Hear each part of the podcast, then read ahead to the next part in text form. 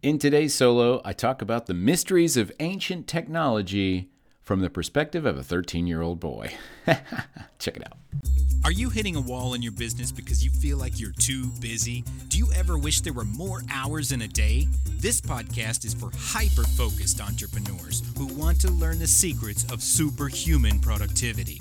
Together, we're going to kick procrastination in the teeth. We're going to slice through BS excuses like a katana blade.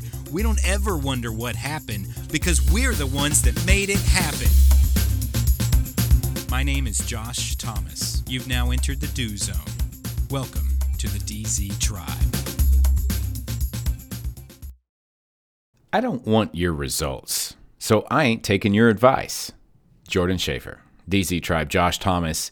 I want to talk to you today about a 1981 IBM computer.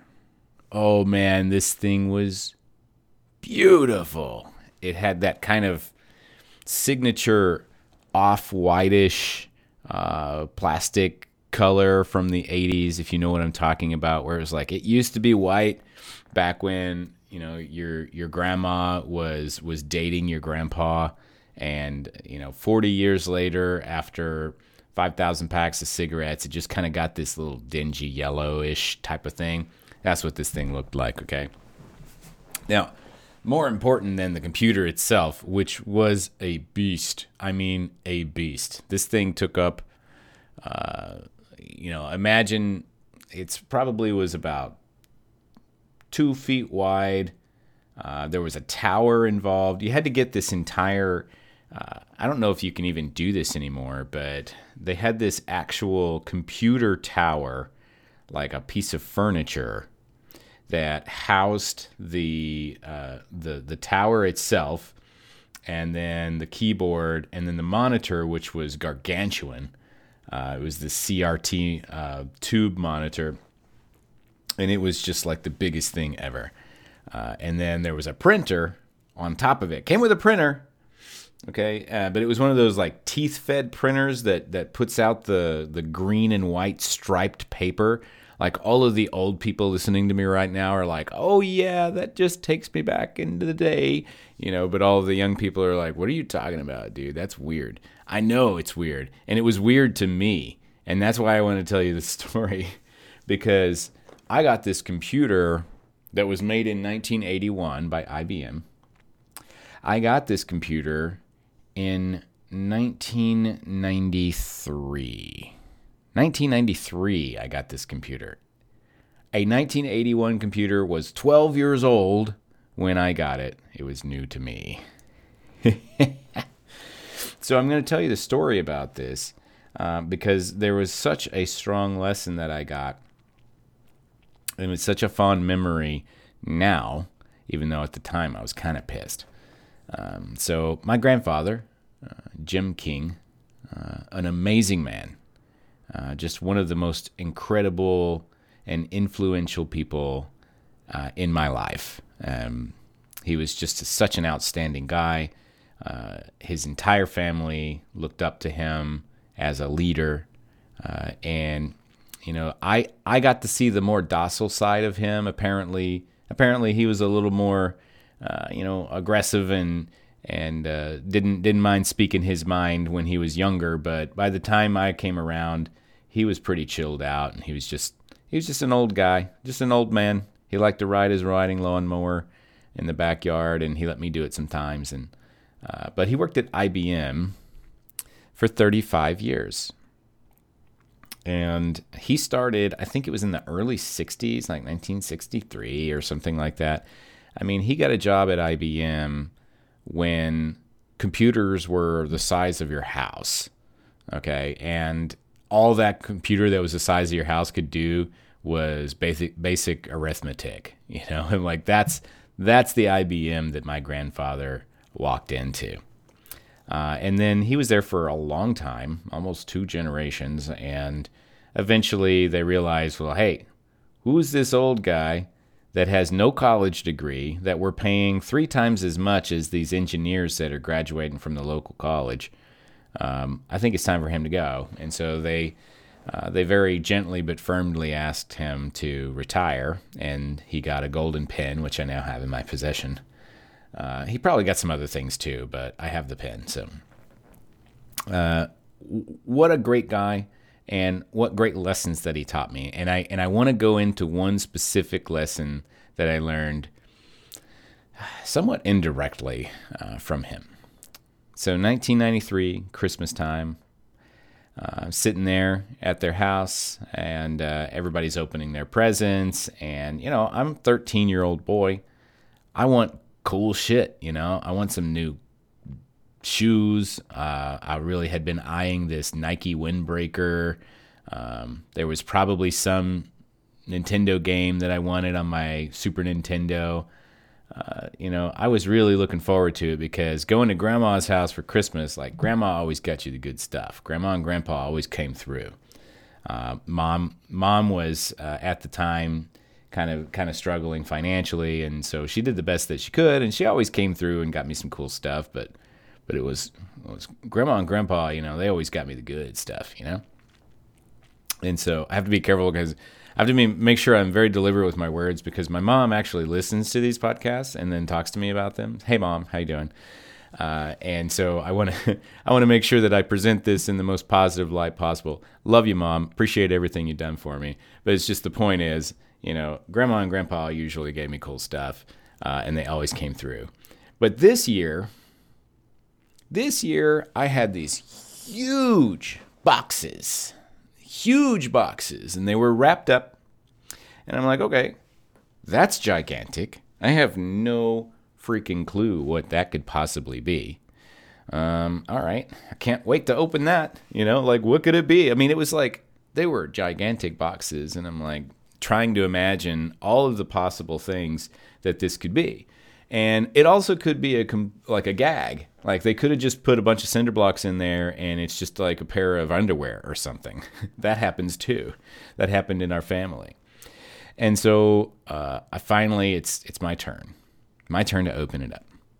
And so I open up the box and I reach in and I pull out this big old dingy keyboard. And and it was like um, okay. And I reach further into the box and, and I and I see this monitor, you know, and I pull the monitor out. And first of all, it weighed like a hundred fucking pounds, but but it was just like, okay, I pulled it out. All right, nice. Um, but it was old, man. It was so old. This is 1993. Now imagine if you were born after 1993. It can't help you. Um, but if you're somewhere in your 30s or 40s, um, just imagine, you know, what computers looked like back in the day, and you know, subtract 12 years. so this thing comes out, and it's like the biggest tube TV monitor I've ever seen.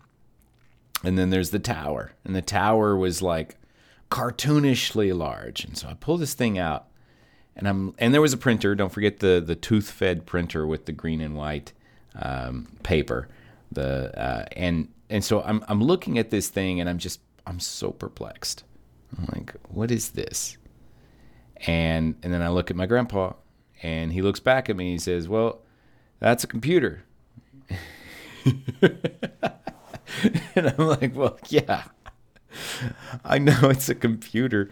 Uh, you know, well, you need to, you know, if you if you want to get into computers, uh, you really need to learn how they work, and you need to start from the beginning and and I'm looking at this and I'm thinking, what the hell are you talking about, man? And so his idea, because he came from the IBM of the '60s, his idea of of teaching me how to, you know, kind of be a responsible person is to start from the beginning, start from the basics. This has MS DOS. DOS, for those of you that aren't familiar, is uh, before we had iOS or OS 10 or Windows and all this stuff, there was there was DOS, and DOS is like a black screen with a flashing cursor where you type in letters and numbers and tell the computer to do things. He's like, oh, it's got DOS. If you want to really know computers, you got to start with the basics, and that starts with DOS. and so I was like, I love my grandpa to death. I love him so much. I just I looked up to him and I admired him and and he just he's just been such a huge presence in my life. But man, I was pissed. and I didn't want to show it either because I was really shy and I didn't want I didn't want to seem ungrateful. Oh, thank you. I really appreciate this. Thank you so much, you know. And then we load this dinosaur up into the car and I'm heading back home with my mom and and she's like, "Well, what do you think of your presents?" you know, and I'm like, you know, to tell you the truth, I don't know what I'm going to do with this stupid computer. First of all, it's huge. I don't even think it's going to fit in my room.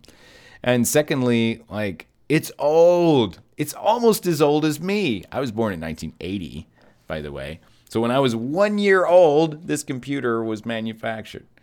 So, like, what am I going to do with this thing? It's ancient. I don't know how to use it. I don't know anything. It's like, uh, well, you know, just figure it out and we'll we'll make it work. You know, I'm like okay. So this is this giant monstrosity sits in my bedroom, which was not very big, and it took up a lot of my bedroom. Um, and well, I was bored and I didn't have a whole lot else to do, and so I just got on. I just turned it on one day and I started trying to figure it out. Um, now, my grandpa had taught me a couple of things. Uh, he taught me how to uh, how to make tones, how to make sounds come out uh, by typing code, and then he also taught me how to vary the the speed or the length of those tones. And so basically, the only thing I ever really did uh, was I I could type things on there, but remember, I had like the green and white tooth fed printer. And so anything I typed on there is going to look like it came from a newsroom in the 70s. so it's like, what am I supposed to do with this? Plus, I didn't really know how to type very much because I just never had a computer. Um, anyway, so the only thing I ever really did with the computer is I could sit there and following my grandpa's uh, instruction, I could type out some some lines of code and have it play songs like melodies, you know, in, like computer tones. and that was it. That was the only thing that computer was ever good for. And and it was just like, oh, this is the worst. And it wasn't until 5 years later, 5 years later that I actually got my first legit real computer when I was 18 years old. Never had a computer before that. Well, except for the dinosaur. Finally got rid of it. Never did tell Grandpa, you know, like, oh, hey, you still using that computer? Uh, yeah. Um, yeah. and uh, I think eventually he stopped asking, and, and that's when it was like, okay, I got rid of it. And so, what was the point of this, right? What did my grandpa want me to know? What was he, what was he trying to teach me? And there were a couple of lessons that I really extract extracted from that experience first and foremost, uh, don't buy old shit. Go and get the best thing that you possibly can that serves your needs. Go and get the best possible thing that you can that's going to serve your needs. And it will last you as long as it needs to last you. And when it stops working for you, move on. Because otherwise, it's just going to create a burden on you. It's going to take up space. So uh, I got some advice that I'll share in another podcast sometime about getting the best stuff you possibly can. But don't buy old stuff to save money or you know to cut corners or anything like that. Don't do that. It's not ultimately the best decision for you. But my grandpa's lessons, though, those were still powerful and they still stick with me to this day because what he shared with me was hey, first and foremost, you need to appreciate how far society has come, right? If you really want to take advantage of what is in front of you right now, appreciate what was there before so that you can understand how it works in the future. Like, okay, great. Appreciate the fact that we can have the internet and uh, we can use cell phones and we've got touch screens. I appreciate that more than probably anybody else my age ever will because of this dinosaur. Okay. I appreciate the fact that somebody's out there constantly pushing the boundaries of technology so that we can benefit. Thank you, Grandpa, for that lesson. The other lesson that he taught me is anything worth doing is worth doing right. And that was what he was really trying to instill in me by getting me this computer. Hey, if you're going to use a computer, because his life was computers and computer development. I'm sitting in my office right now, and him and three of his uh, colleagues uh, in the 80s created some kind of mechanism for the corrective tape and it got patented. And so he filed for a US patent and he got it accepted and then he got this big framed portrait of the patent and it's sitting it's hanging in my office right now.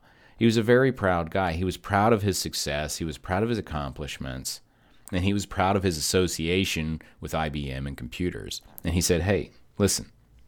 If you really want to do this right, you need to start with the basics and you need to make sure it gets done right the first time. Anything worth doing is worth doing right. One of the strongest lessons I've ever received from him. And I have taken that with me for decades. And it takes me a long time to get stuff done sometimes. It takes me a long time to make decisions sometimes. It takes me a long time to write a Facebook post or create a video or sometimes doing these podcasts because I want to make sure that I'm doing it right. Now I've gotten I've gotten a little better at that and I kind of like loosen up some standards here and there in the sake of brevity occasionally, but only when the quality is uh, not the paramount concern. And, and so everything that I ever do, if I'm going to stand up on stage, that speech is going to be right. If I'm going to sit here and talk to you, this podcast is going to be right. If I'm going to produce any kind of content or I'm going to create any kind of product or I'm going to have any kind of conversation, that conversation is going to go right. And I learned that from my grandfather. And I learned that partially, not just from this experience, but partially from my 1981 computer. And it was it was one of the strongest anchors that any person uh, almost a literal anchor. Like if i if i held onto this thing and jumped into water i'd sink to the bottom. Uh, but it was one of the strongest anchors that anybody could give me about hey if you want to do something do it right. Computers mattered to him. I see all these fancy you know apple ii and OS 9 or whatever that was coming out at the time. I see all that, and that's all real cool and everything. But if you're going to understand that, you need to understand the fundamentals and the basics, and you need to get it right, son. So thank you, Jim King. I appreciate you. May you rest in peace. Uh, you were a tremendous man, and you've taught me tremendous lessons. And this is just one small piece of it. And I did share, uh, I, I, believe that I shared this in a previous episode, uh, but uh, he, he, he taught me another lesson right at the end of his life. And I'll share it again, um, just in case you missed that episode. Uh, so, shortly after he retired, uh, he, he got kind of depressed and, you know, became sedentary and didn't really didn't really enjoy life as much because I think he I think he really defined himself by his career. And so the next 20 years were kind of a downhill slide for him, uh, very gradual, but accelerated towards the end. And uh, until I got a call one day um, that he was he was in his last days, and, and if I wanted to see him, I needed to come now, like today.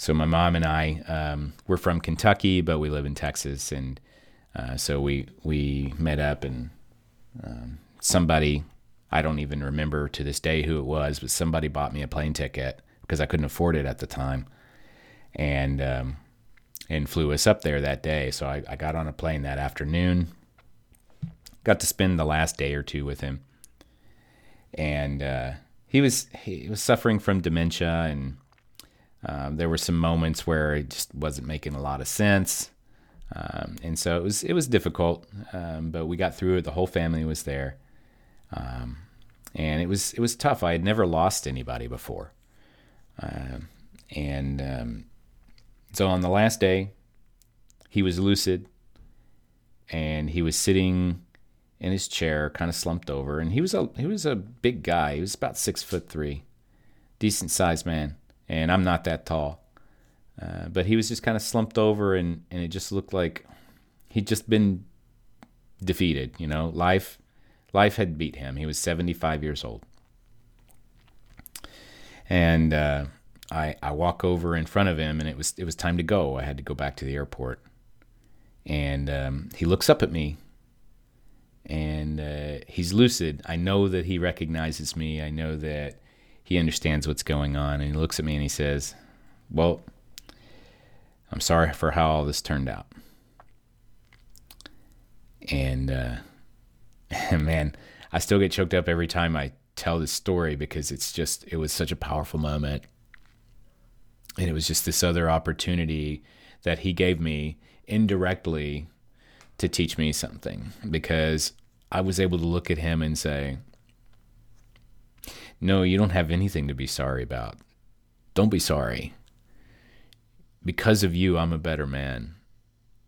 You have had one of the most tremendous influences on my life of, of anybody I've ever met. You're an amazing person. Thank you so much for being a good role model for me and showing me how to be a man when nobody else would. And he looked back at me and he said, Okay. And I gave him a hug and I walked out, and that was the last thing I ever said to him. uh, so, the lesson that he taught me indirectly was don't leave anything unsaid. because you never know when you're going to get another chance, or if you will. So, not quite the direction that I wanted this podcast to go, but nonetheless, uh, Jim King, uh, amazing person, uh, one of the one of the two best grandpas I've ever had in my life, and uh, somebody that definitely I I aspire to be more like uh, as I continue to grow as a human being. But I can tell you one thing I am not buying any more 1981 computers. so, hey, that's going to wrap it up for uh, this episode of The Do Zone. And I appreciate you being here. Uh, please do make sure to subscribe, leave a review, comment, tell a friend, share it in your Instagram stories, whatever it is that you prefer to do. But let's spread the word about this episode and about our podcast in general. I love helping people get clarity on what they need to be doing and how they need to be getting shit done. So, hey, until next time, go do something. I have a job for you. Open up your phone or get out a piece of paper and write down these three questions. Number one, what is one important task I can get completely done today? Number two, when can I start it? And number three, what impact will that have on my life? Now answer these questions as best you can every single day this week. Then commit to taking action daily. Now you're in the do zone, baby. Let's go. Need some help with accountability? Are you stuck where you're at and not sure how to break through the barrier in front of you? Join the DZ tribe for free by visiting thedozone.com. We're a group of hyperactive entrepreneurs who want to help you get more stuff done. Oh, one more thing. If you know somebody who needs to hear this message, share it with them. Text them, email them, send them a DM on social media, smoke signals, carrier pigeons, whatever. Be sure to tag us at the Do Zone. Also, keep the five star written reviews coming over on iTunes. That helps new people find the show, hear it, and get themselves into the Do Zone as well. And always remember, the road to success is paved with imperfect action. So, what are you waiting for? Go do something already. See you next time.